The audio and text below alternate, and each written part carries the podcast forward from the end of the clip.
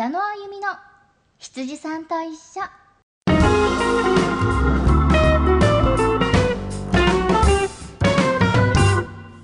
9月になってもう約半分が過ぎましたね。この間からなんか雨がずっと降ってて天気が悪かったりしてたのに突然ね真夏みたいな暑さになったりとかして。暑かったり寒かったりねしてると思うんですけど皆さん体調はどうですか？季節の変わり目に振り回されて悪くなってたりしませんか？大丈夫です、えー、体調を崩しやすい季節ですからね。衣替えどうしたらいいんですかね？私もずっと悩んでます。なんだろうな。早く衣替えちゃんとできたらいいなって思ったりもするしなんだろう。半袖なら半袖で別にいいんだけど いいんだけどね。なんか暑いならずっと暑くいてほしいよね。今年は9月に入った瞬間にめちゃめちゃきっかり寒くなってああ切り替え早って 思ってたのに夜になったら暑くなったりとか。ね。振り回されてますね。まあよくあることなんですけどね。あ季節の変わり目皆さん体調崩さずにいてくださいね。えっと私あの前回ホラーの作品をちょっといくつかねご紹介させていただいたと思うんですけれど皆さんあれ見ました？あのあんまり反応がなくてあの見たいって言ったからちょっと紹介したんですけど反応がないんでもしかしてトラウマで何も喋れてないのかなってちょっと怖くなって。あの私の中でも結構あのやばいやつ紹介しちゃったなって後々思ったんであのちょっとあのもうちょっと気にすればよかったかなって。ちょっとね思っちゃいましたね。いやでもホラーが見たいって言ったんで私の中のあのすごいやつをバーンってご紹介させていただいたんですけどそれじゃないって思われてたらちょっとどうしようかなって思ってます。あの恐怖が精神的に来るやつなんですよね。あの洋画の方。あでも私あの結構あれ何回か見てるんですけどあの洋画の方ね。あでも日本の邦画の方はもっと見てるんですよ。来るとか何回見たかなって感じなんですけど、まあ、あれはそんな怖くないんでね。いやでもミッドサマーとヘレディタリーは結構あの本当に不気味な感じが強いんでちょっとね怖がらしちゃったかなって思ってます。あの見て見てみないとね分かんないからね。一旦見てもいいかなって思うんでまあご自分の判断にお任せするんであのまあトラウマになりそうだったらまあ消してくださいね。あのトラウマ作りたいわけではないので私も あのね気を十分にあの年齢制限もあるんで十分に気をつけてあのホラー作品は皆さん見ましょうね。あと、えー、あ先日あのー、友達と一緒にあのミュージカルの美少女戦士セーラームーンを見に行きましてあの劇場版アニメの劇場版にもなった「かぐや姫の恋人」っていう作品をミュージカル化したものがあの最近あの見たんですけれどいやあの感激自体がめちゃめちゃ久しぶりだったんで本当にずっと楽しみでで何ですかねミュージカル自体がそんなに行ったことないんですよ。なのでまあセーラームーンもねすごい好きな作品なのでただあのこの「かぐや姫の恋人」っていうのは私あのアニメの方見たことなくってまだ。でもすごくファンの間ではあの好きな作品っていうことは知ってたんですよ。でどういう内容なのかもざっくりとは知ってたんですけど今回のこのミュージカルを見てやっと中身が理解できました。あの何ですかね。内容にも感動したんですけどもう何ですか。もうセーラームーンがそこにいるみたいな。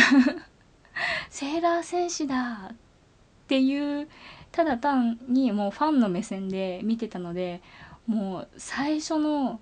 歌のシーン全員が歌うシーンが一番最初にあるんですけどもうそのシーンでもう感極まっちゃってもう胸熱ってずっと思ってて結構あのずっとうるうるしてました。で斜め前のあのお姉さんはハンカチをずっと目元に当てててずっと号泣されててあもうずっとファンなんだなってなんかちょっと微笑ましかったですね。はい。あのミュージカルっていうこともあってあの友達とね相談してあのサイリウムっているかなって話をしててでまあ持って行ってたんですけどあの終わりの方であの歌唱タイムライブステージがあってあのそこでもうね慣れてるファンはささささってサイリウムをペンライトをこうね出し始めたのであやっぱり出番があるんだみたいな でもカバンからゴソゴソ出してねあの前に別の全然違う作品のセーラームーンのあのステージを見に行った時にそれもミュージカル調だったんですけどその時に見た後でサイリウムを買ったんですよセーラームーンの。で結局その後にまあいろいろご時世が変わってしまったのであのサイリウム全然活躍する場がなくってせっかく買ったのにあの本当になんか避難用でいざとなった時に使うしかないのかぐらいのあの心持ちでいたんですけどやっと今回初めてあのなんですかね未開封から開封の状態にやっとできました。私の初めての持参サイリウム初めて使うことができました。もうもうセーラームーンで買ったんでセーラームーンで使えたことにすごくあの嬉しさがこみ上げておりました。いやあの何ですかね。もうどのどの人もきっとセーラームーン好きなんだろうなっていうぐらいもう熱意を込めてあの演じられてたのでいや見ててねすごくなんか胸を打たれるシーンとかもあったのでもうすっごく楽しかったです。もう一ファンとしてもう全然普通に見れましたね。で私あんまりそのミュージカル詳しくないんですけど本当に皆さん歌うまいですよね。びっくりしました。であの何ですかねパンフレット買ったんですけどやっぱりこう歌のあのミュージカル界の出身の方とかあのあそうあのタキシード仮面様があの元タカラジェンヌの方であの男役の方だったんですけどやっぱり歌い方がねタカラジェンヌな感じがすごいあったんですけどでもね宝塚私生で見たことなかったんでちょっとお得ですよね 元タカラジェンヌっていう形なだけでね実際はそのステージに立たれてた方なので、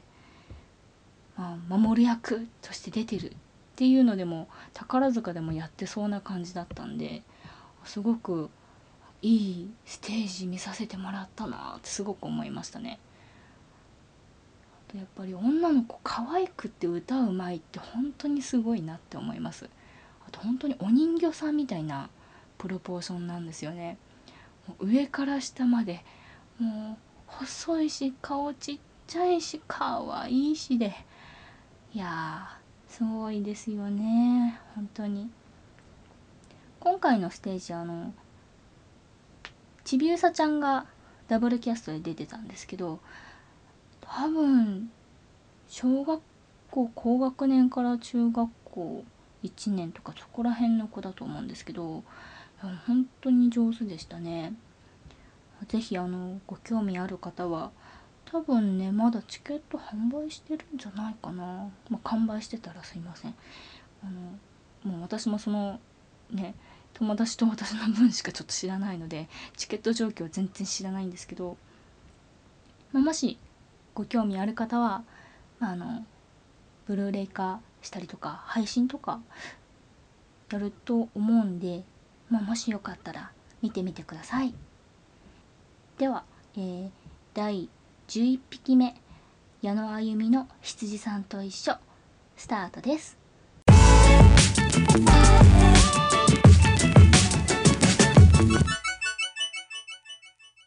ラジオコーナー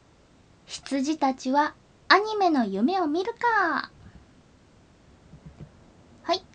今回は、えー、オープニングでもお話しさせていただいた美少女戦士セーラームーンを語りたいと思います。あの今回ねなんでセーラームーンかっていうとあのこんさっきのねお話ししたミュージカルを見て改めてセーラームーンってすごくいい作品なんだなって改めて思ったのでちょっとねもう一回おみえーと、皆さんとこう思い出をね振り返るっていう形でもあの一緒にねこうああそうだったねそういうのあったねっていう感情をねちょっとね出したいなって思ってちょっと今回ねあのアニメの夢を見るか。であのセーラームーンをお話しさせていただければなって思います。そうですねあのまあ原作もね皆さんご存知のようにあの雑誌の仲良しで連載はしていた作品なんですけど、まあ、今回はアニメを中心にお話をしたいと思います。最近アニメ全然紹介してなかったんでね。でこの「セーラームーンは」えっと結構原作と並行してアニメも放送されてたようでしてえっと1992年から97年の、まあ、約5年間をずっとアニメを放送しておりましてでシーズン5まで放送していてまあ1年間に1シーズンって感じですかね。でトータル、まあ、オリジナルな、えーと、ストーリーも含めて全201話。長い。やっぱ5年もやると長いですね。でえっ、ー、と、まあ、それぞれねあの美少女戦士セーラームーンって名前でまたちょっとずつあの名前も変わっていくんですけどシーズン1が、えー、まあご存知の通り美少女戦士セーラームーン。っていう名前で始まります。で、これね、あの、通称無印って言われてます。あの、何の印もついてないんでね。で、えっ、ー、と、シーズン2が、えー、美少女戦士セーラームーン R っていう無印と R でやっぱりこう違いが出てくるので無印って分かりやすくなってるんですね。で R でシーズン3は、えー、セーラームーンスーパー S って書くんですけどこれがスーパーって読みます。で、えー、シーズン4が、えー、美少女戦士セーラームーン、えー、スーパーズと読みます。これが、えっと、SS だったんですけど途中でちょっと表記が変わったみたいでスーパーズという風になってますね。でラストの、えー、シーズン5が美少女戦士セーラームーンセーラースターズっていう形で終わってますね。でえっと結構最近にあの新シリーズで2014年に、えっと、美少女戦士セーラームーンクリスタルっていうのが始まってるんですけど一応あのシリーズ的にずっと続いていたのがこのシーズン1からシーズン5までの90年代の作品であの完全にもう新シリーズとしてキャストとかも絵柄もね一新されているっていうのでクリスタルはあのシリーズセーラームーンシリーズの中ではちょっと枠が外れたところになりますね。でまあセーラームーンのうさぎちゃん役のみ、えーと、方、えーと、とさんだけがあのずっと一緒の状態で、えーと、と後のキャストさんは全部クリスタルは一新されていらっしゃいますね。でこれが、まあ、セーラームーンのねあの語るとめっちゃ長いんであの本当に今回はあのちょっと女児に戻ってね 女の子に戻ってちょっとお話をしたいと思うんですけどあのセーラームーンでやっぱ注目するべきところってちょこちょこやっぱあるんですが私の中ではあの私服今回ミュージカルを見てやっぱり思ったんですけどセーラームーンたちの普通にあのキャラクターのね私服がね可愛いなってやっぱり改めて思っててアニメでもあの私服のシーンいっぱいあるんですよ。日常シーンとかがやっぱり多いのででその私服がねやっぱなんだろうなその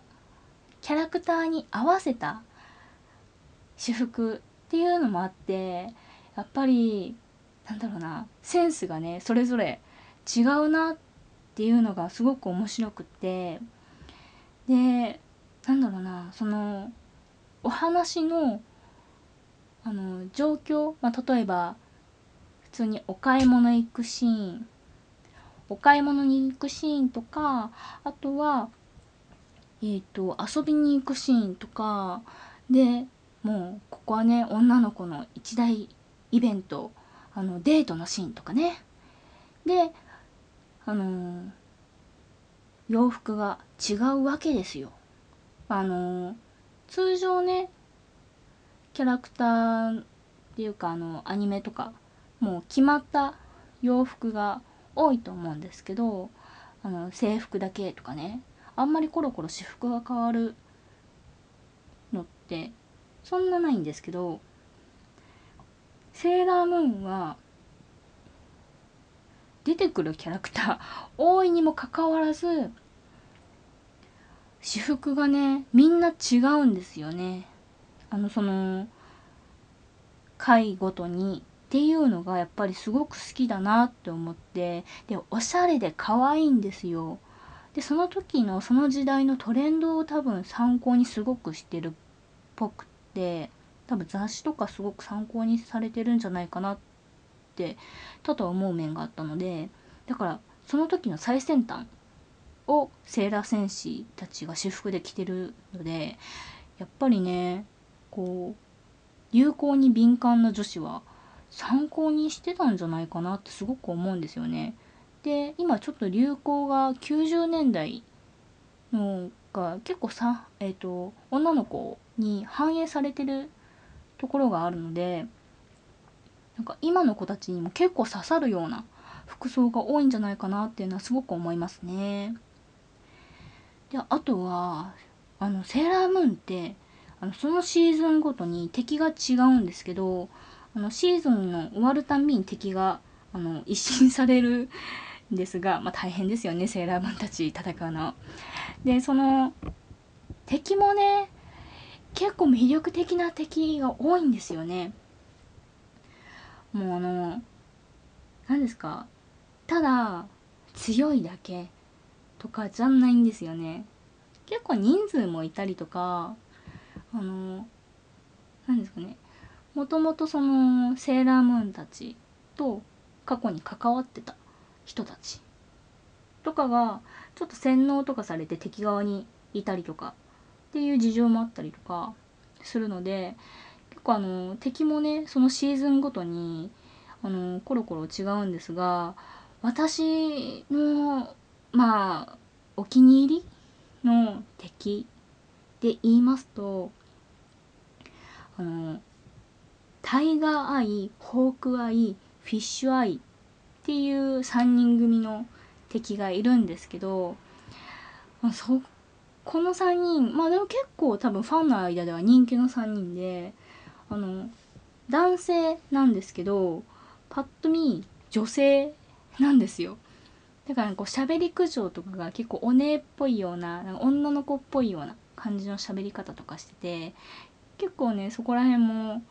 あのー、まあ、敵なんだけどちょっと面白要素があるなっていうのでもう子供心に結構印象に残ってたような記憶はありますね。でフィッシュアイずっと女の子だと思っててで大人になってかよく見たらそういえばこれ男の子じゃん。みたいなね。あの似たようなキャラクターが多いんでもしかしたらちょっと間違えてる可能性もあるんですけど多分私女の子だと思っててフィッシュアイのこと。だからあの石田明あの石田明さんか。石田明さんがあの声をね担当されているんですけどフィッシュアイちゃんって。あの結構やっぱり当時の石田さんの中では本当に可愛い声でいやまあ、ご本人はもうできないって言われてるみたいなんですけどねなんかクリスタル版でねフィッシュアイちゃんとかね出てきたらもう一回やってほしいぐらいの気持ちはねきっとファンの方も多いと思うんですけどね。いやもう可愛いんですよこの3人組が本当に。ちょっとね憎めない的な感じですよねあの無印の時のあの敵もあの結構ね憎めないような形の人たちが多かったんですけどね。いやでもやっぱトータルで考えるとタイガーズアイホークアイフィッシュアイかなって感じですね。はい、まあ、他のね敵も可愛いんですよ。まあほとんど女の子なんですけどね。無印とこの3人とあとちょこちょこ男性の敵は出てくるんですが結構トータルでは女性の敵が多いですかね。はい。であの私の中ではやっぱり最後のシーズン5がやっぱり印象がすごく強くって多分まともにちゃんと見てたの5なんじゃないかなって思うんですよね。もうなんか全部あんまり昔そんなにアニメを見る習慣がまだそんな出来上がってなくって。シーズン5の「セーラースターズ」あたりでなんか毎週見たいなぐらいの気持ちがちょっとずつ出来上がってたのかな。っていうのであのそうですね。私の中では結構「セーラースターズ」はすごく印象がセーラーシリーズの中では印象が強くて。でセーラースターズはえっ、ー、とセーラームーンたちの5人の戦士プラスあの外部太陽系っていうあの4人の戦士はるかさんとかみちるさんとかのね。あの4人の戦士プラス新しいあのセーラー戦士があの出てくるっていう最終シリーズになってましてで、まあ、セーラースターズのその何ですかね戦士がえっと何ですかねみんな普段は一般のねあの生活している人として過ごしててで何かあるって変身して、まあ、戦士になるじゃないですか。でこのあの新キャラの3人組なんですけどは普段は男性アイドルとしてあの活動活動してるんですよ。であのセーラー戦士として変身するとあの女の子として戦うんですよね。で私てっきりあの男の子の格好をしてるだけって思ってたんですけどでもなんかよく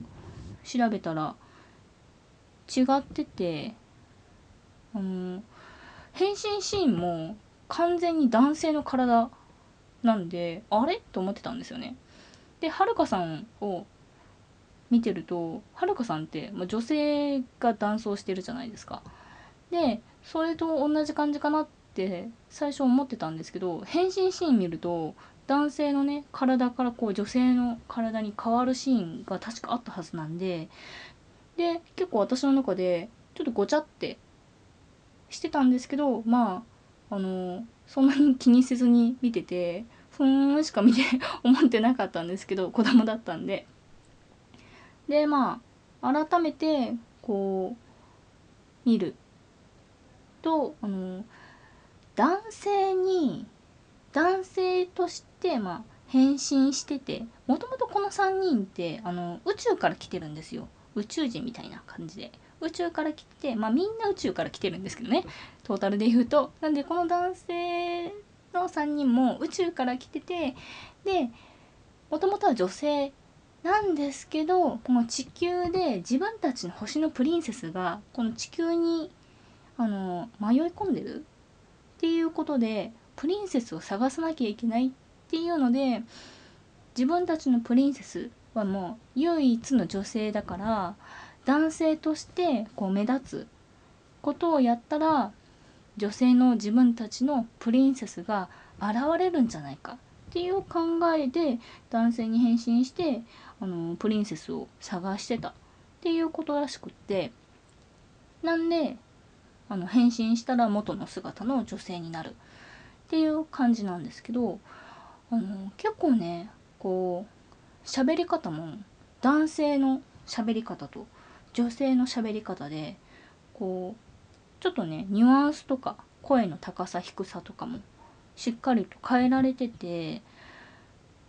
でなんだろうなこう3人のうちのそのセーラースターズの3人のうちの1人が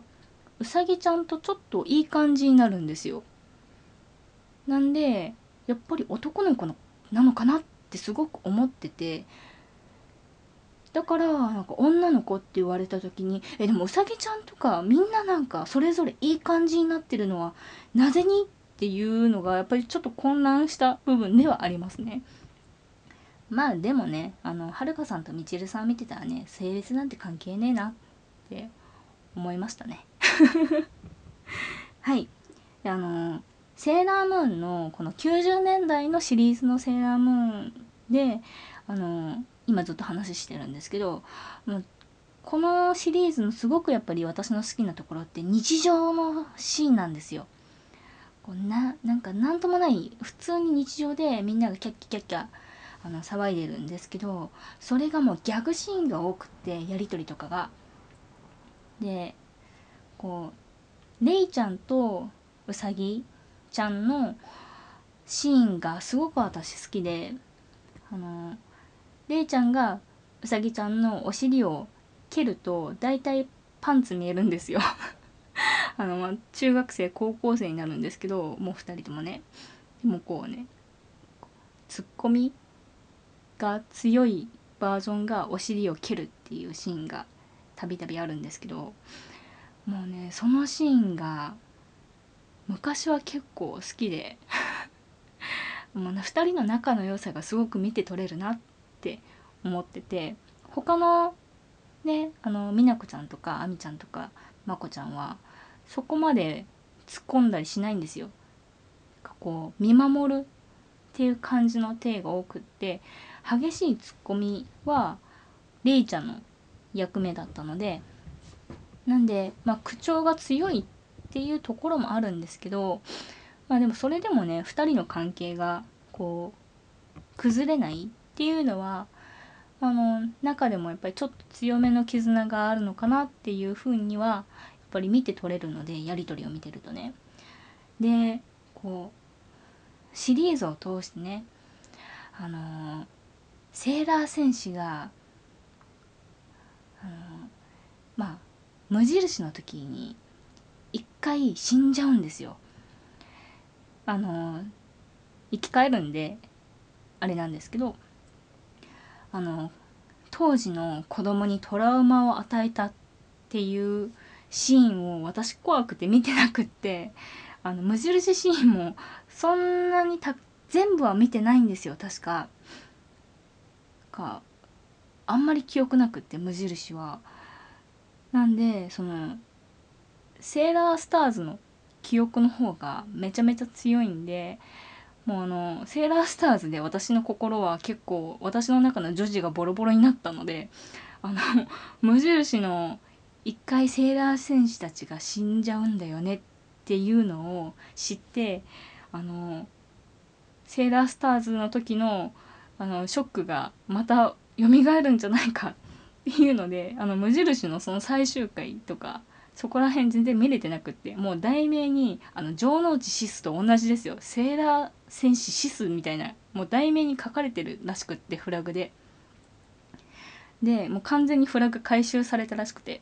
みんな一回死んじゃうらしいんですけどもうねそれがねなんか実際に見れないからちょっと自分でいろいろ聞いたりとか調べたりとかしたんですけどもうそれだけでも結構涙が止まんなくってちょっとまだ見れてないです。いやもうセーラースターズで相当私本当にショックで。まあこれ言うとねもう皆さんお察しになると思うんですが。あの全然暗い最終回は全然暗い話ではないんですけどまあね同じ感じになっちゃうわけですよ。でまあねすごい悲しくって なんでその時のあの一人一人やっぱりこう倒れていく時のやり取りとかがもうすっごく辛くてでれいちゃんとのやり取りが一番もう胸に刺さってでまあもう一回ね最初からちょこちょこ見てるとれいちゃんとのそのやり取りの方がやっぱり濃いなって思ったのでこう今回のねミュージカルでもうさぎちゃんの隣にれいちゃんがやっぱりいるんですよ。あの一番最初に確かセーラー戦士のメンバー仲間に加わったのはアミちゃんなんですけどあの水色のねショートカットの。アミちゃんなんですけどでもこうレイちゃんが一番こう仲がいいんだろうなっていうのを彷彿させるのでこうねいろいろシリーズを全部見てる方とかもそうだと思うんですがれいちゃんがうさぎちゃんの隣にいるだけでもう私ちょっとうるうるきちゃってて。なんでねまあなんかそういう意味でもこう原作とかアニメとか見てこういうあの舞台とかミュージカルとかを見られるとまたさらにねちょっと小さいことでもいろいろなんか自分の中でつながったりとかあの2人ああだったもんなとかあこの2人ってこうだったもんなとかあこの子たちそうだよね。なんかこういう時こうだったもんねってこう知ってるからこそすごいちょっとした何ともないシーンがいろいろねこう背景が見えるんで面白いなってすごく思うんでやっぱりこうどれでもいいので漫画の原作でもいいですしあのアニメの方でもいいので是非ねちょっとねまあ無印全部見てない私が言うのはあれなんですけど あのこうねシーズン1から5プラスあの新シリーズのクリスタルまであるのでちょっとねご興味ある方はこう思い出をこうもう一回ちょっと思い出すか当時の自分とかをね思い出すとかのきっかけにもなるかと思うのであの同じねセーラームーン好き同士の話にも話にもこう花が咲くと思うのでこの時こうだったよねってなると思うので、まあ、是非あのー、見たことない方いや見てたけど忘れたからもう一回見たいなとか確かにこういう時あったよな。って思う方いらっしゃったらあのー、ぜひねもう一回セーラームーンのシリーズ見てみたらあのぜひ楽しんではないかなって思って今回ご紹介させていただきました。ちなみに私はあの何ですかね。えっ、ー、とタキシド仮面様と月影のナイト様で言うと月影のナイト様の方が好きな方でした。はい。まあちょっと今回を機にね無印も見てみようかなって思います。紹介してるからね。見ないとね。うん。はい、えー、それではラジオコーナー「羊たちはアニメの夢を見るか」でした。